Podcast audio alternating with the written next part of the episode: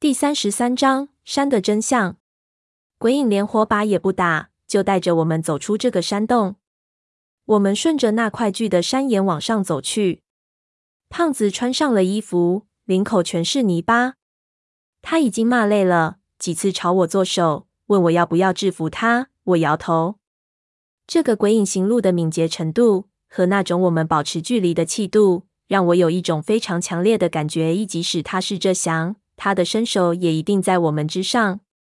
试想，这个人在山里待了这么长时间不出去，显然对于人世间的有事情都有警设。不可能见到一个老朋友就放松掉所有的警具了。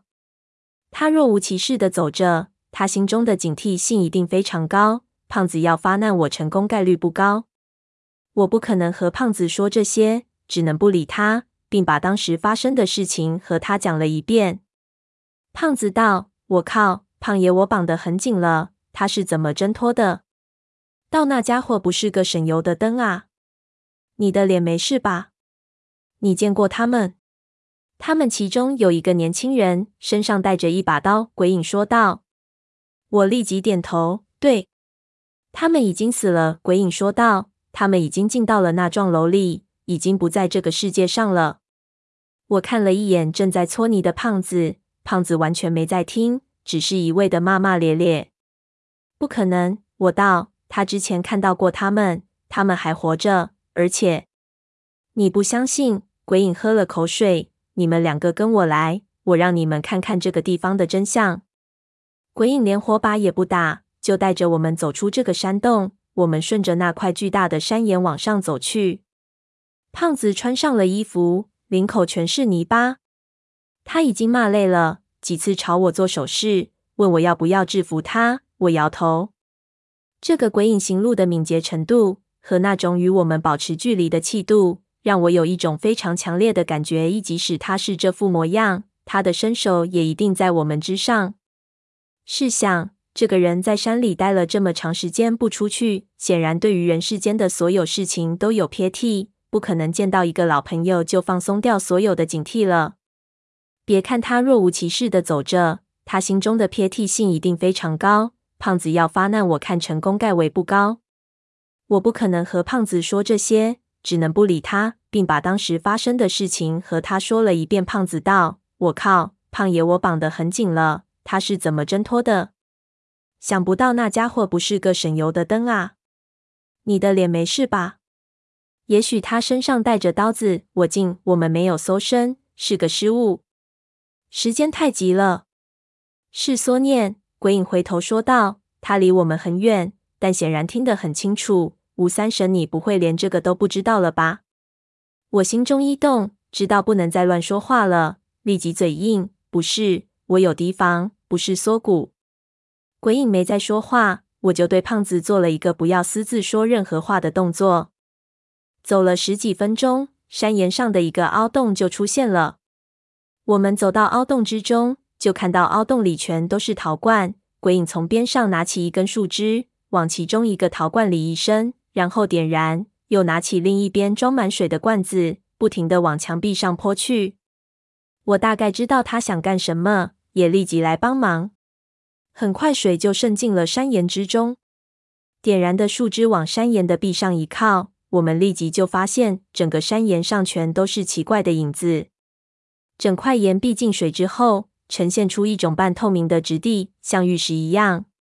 这是那些石中人，胖子说道。星号，星号，这么多，要是放出来还得了？你知道这块石头里有多少这样的东西吗？你知道这些东西的真实来历是什么吗？鬼影问胖子。胖子摇头，这东西不是这里的山神吗？鬼影摇头，摇向我，我没有露出我是否知道的表情，只是摸着岩壁，做出若有所思的样子。这些都是人，他说道。这要从这座妖楼是怎么盖起来的说起。当年我们做这烟楼的考古研究，做了几种推测。他道：“我们相信，在了西这一带存在着大指地下溶洞体系。张家古楼很可能是利用了其中一个溶洞体系，在整个地下山脉中发展的比较深的一个暗洞。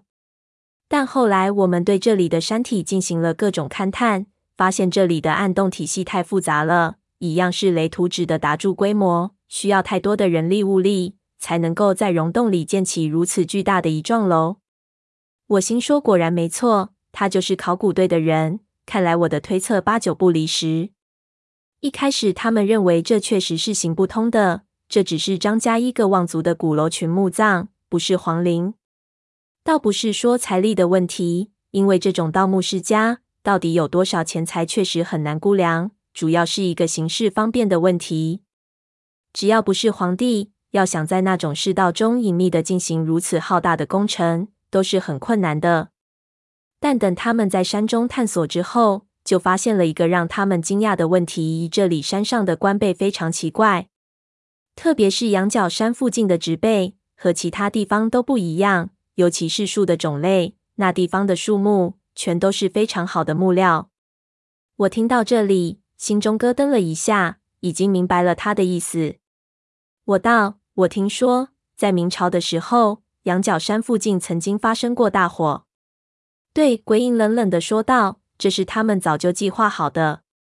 张家古楼的祖先早在明代的时候就已经计划要把张家移葬到这座山里，所以他们在明代的时候焚烧了这里的山林，种下了千年后可以使用的木材。”这是一种什么样的储神？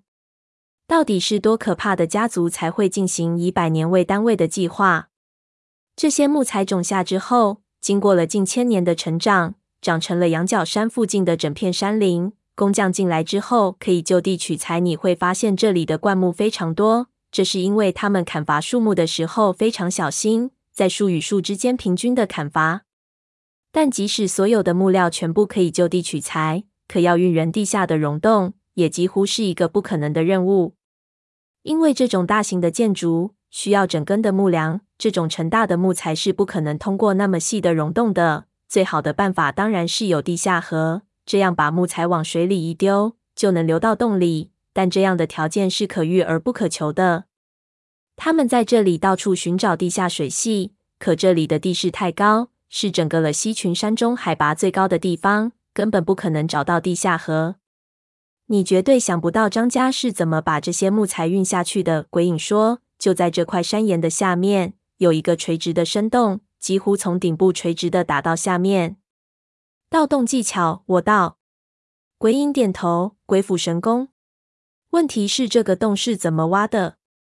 即使人非常多，要挖出那样的洞，在那个年代也需要很多很多年。所有的木材都是从这个洞里掉到地下溶洞中，而且他们还在这里的山体缝隙中找到了很多奇怪的铁器。这些铁器像一把把非常长的吊粪一样，把山上的很多雨水引人这些缝隙里。我们认为这是为了加速山体内部溶洞溶解，这也是在明朝时就布置好的措施。我们在那个洞的洞口附近也找到了一样的铁器痕迹。你知道这意味着什么吗？我摇头。他道：“这个洞是被上千年的雨水冲刷出来的。他们在洞口设置了一个铜球，做了一个机关，敲掉表面的岩石之后，里面全是容易溶解的石灰岩。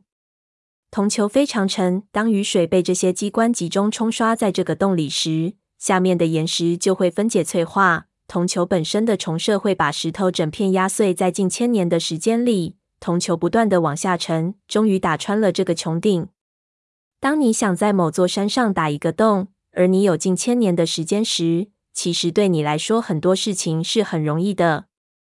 我听着，身上的寒意越来越甚。这事情可能吗？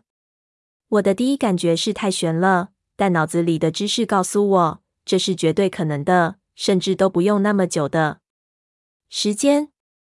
如果水流持续稳定，并且含有某生特定的化学物质。滴穿一块石头可能只需要几年时间，这也是很多地方山体滑坡频发的原因。我就是在一个泥石流坡下醒过来的，那里的植被很多，按道理泥石流不会有那么大的规模，显然是因为那里的岩石中本来就有很多缝了，这个前提是成立的。而最可怕的是，为什么会有人有这样的念头？我们想了解的是，到底是怎样的一批人？他们到底过着怎样的生活？做出这种可怕的设计，到底是为了什么呢？我相信他们肯定不会只找这么一个地方，因为近千年的时间，中间的变故太多。这个地方可能是他们选定的场所中的一个。鬼影说道：“在了西，这样的地方并不少。不过能最后逃过旅游和各种丁业的发展，在几年后还是蛮荒之的的。很可能只有这十万大山的腹地。这些你们都论证了吗？”我问道。因为很多事情光靠推测是不行的。鬼影指道：“不需要，你听我说完就会信了。基本上，我们所有的判断都可以还原成事实。但这个解释到了这里，就有了一个很大的问题。”鬼影拍了拍边上的岩石，也就是这座山到底是怎么回事？我们对这些山岩做了很多研究，很快就发现了一个非常可怕的真相。进而我们就发现了这整座山的真相。他道：“现在你们看好了，我要让你们看一看这座山到底是个什么东西。我为什么会说他们进了楼就必死无疑？